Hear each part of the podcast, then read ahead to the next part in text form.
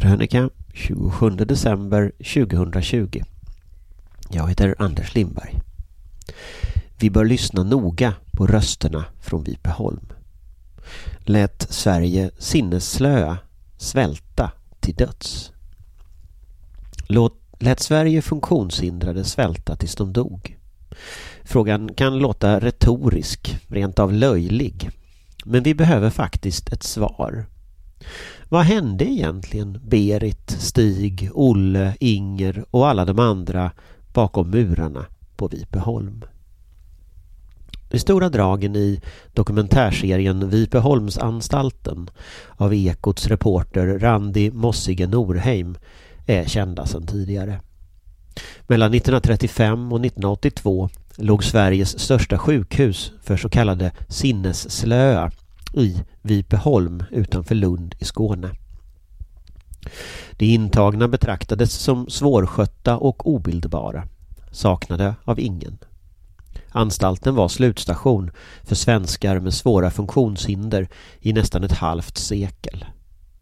Under nittonhundrafyrtio- och femtiotalen genomfördes de så kallade Karies-experimenten på Vipeholm. Det är nog den mest kända episoden. Eftersom de sinneslöa ofta matades och eftersom de inte tog sig därifrån kunde man noggrant studera vad som hände med deras tänder om de fick äta godis hela tiden. En särskilt klibbig kola togs fram för att förstöra tänderna. Det var efter Karies-experimenten vi fick kampanjer för lördagsgodis i Sverige och folktandvården byggdes ut. Slutsatserna är fortfarande avgörande för svenska folkets tandhälsa. Studien citerades över hela världen. De mänskliga för- försöksdjuren på Vipeholm fick sina tänder ödelagda. Många fick gå med ständig tandvärk. Men Randi Mossige-Norheim börjar inte där. Hon börjar med sin farbrors hjärna. På en lista med etthundrafemtiotvå hjärnor från intagna på Vipeholm som skickats till hjärnlaboratoriet i Uppsala hittar hon Inge Torkel Mossige Norheim, hennes pappas lillebror. Det blir startskottet till ett stort pussel. Hon hittar anhöriga till människorna på listan som fortfarande är i livet, som kan berätta. Först minns de inte. Det som skickats till Vipeholm verkar ha strukits ur släktens historia. Men det finns brev, journaler och papper som länge legat undangömda. Och efterhand kommer minnena tillbaka. Bit för bit låter Randi Mossige-Norheim människorna kliva fram ur historiens dunkel i vad som formas till den sannolikt bästa radiodokumentär jag någonsin hört.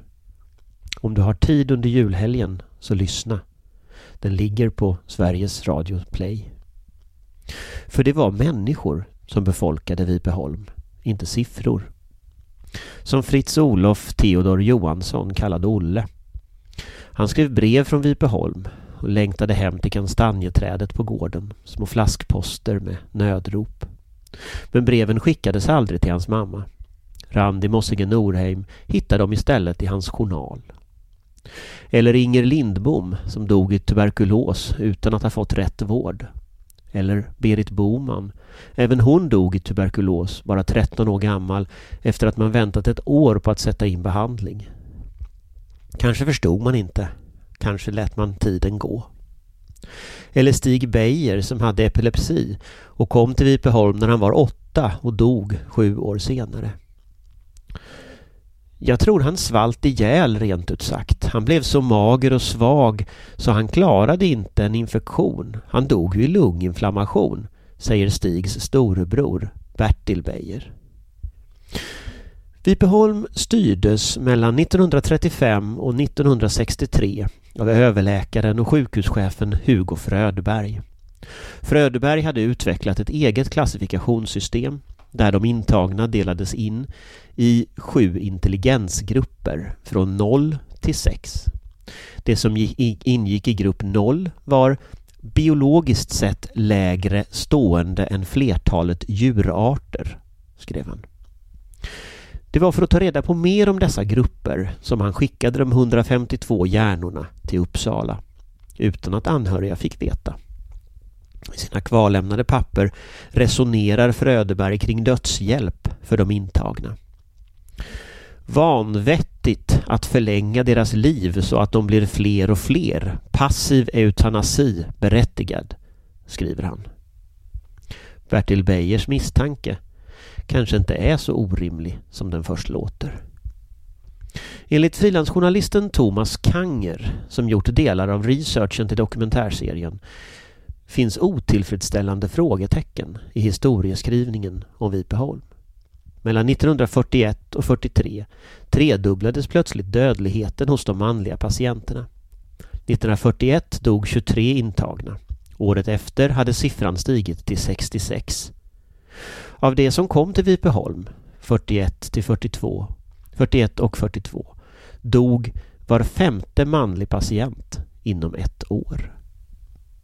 En märklig omständighet är att överdödligheten bara verkar ha drabbat de intagna i intelligensgrupperna noll till två enligt Frödbergs klassifikationssystem.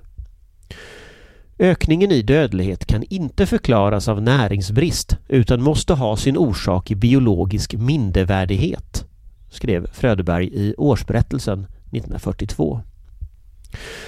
Forskare har inte funnit något stöd för en svensk motsvarighet till nazisternas eutanasiprogram, alltså aktiv dödshjälp för sinnesslöa. Men vad är egentligen förklaringen? Om det handlar om undernäring i krigstidens Sverige, varför begärde man inte mer mat? Det är utomordentligt obehagligt att vi inte har svaren. Randi Mossige-Norheims dokumentär har fem delar men väcker betydligt fler frågor än så. Varför vet svenska folket så lite om vad som faktiskt hände med de tusentals som skickades till Vipeholm? Varför lärs inte denna historia ut i skolorna? Om detta må vi också berätta. Idag är Vipeholm en skola. Vipan. Minnena av det förflutna har suddats ut. Författaren Göran Rosenberg har föreslagit att staten borde öppna ett museum i Vipeholm om människosynen och människovärdets svenska historia. Gärna med tillhörande forskningsresurser. Det är en mycket bra idé och det vore på tiden. Regeringen bör dessutom ta initiativ till en svensk vitbok om vad som egentligen hände där. En förebild kan vara regeringens vitbok tjugohundrafjorton om behandlingen av romerna. Den mörka och okända historien Vitbok om övergrepp och kränkningar av romer under nittonhundratalet, heter den. På Norra kyrkogården i Lund finns en minnessten med inskriptionen Var resan stormig, huru skön är hamnen. Här vilar femhundrasextio män, kvinnor och barn som dog innanför murarna. Vi behöver få höra deras berättelser.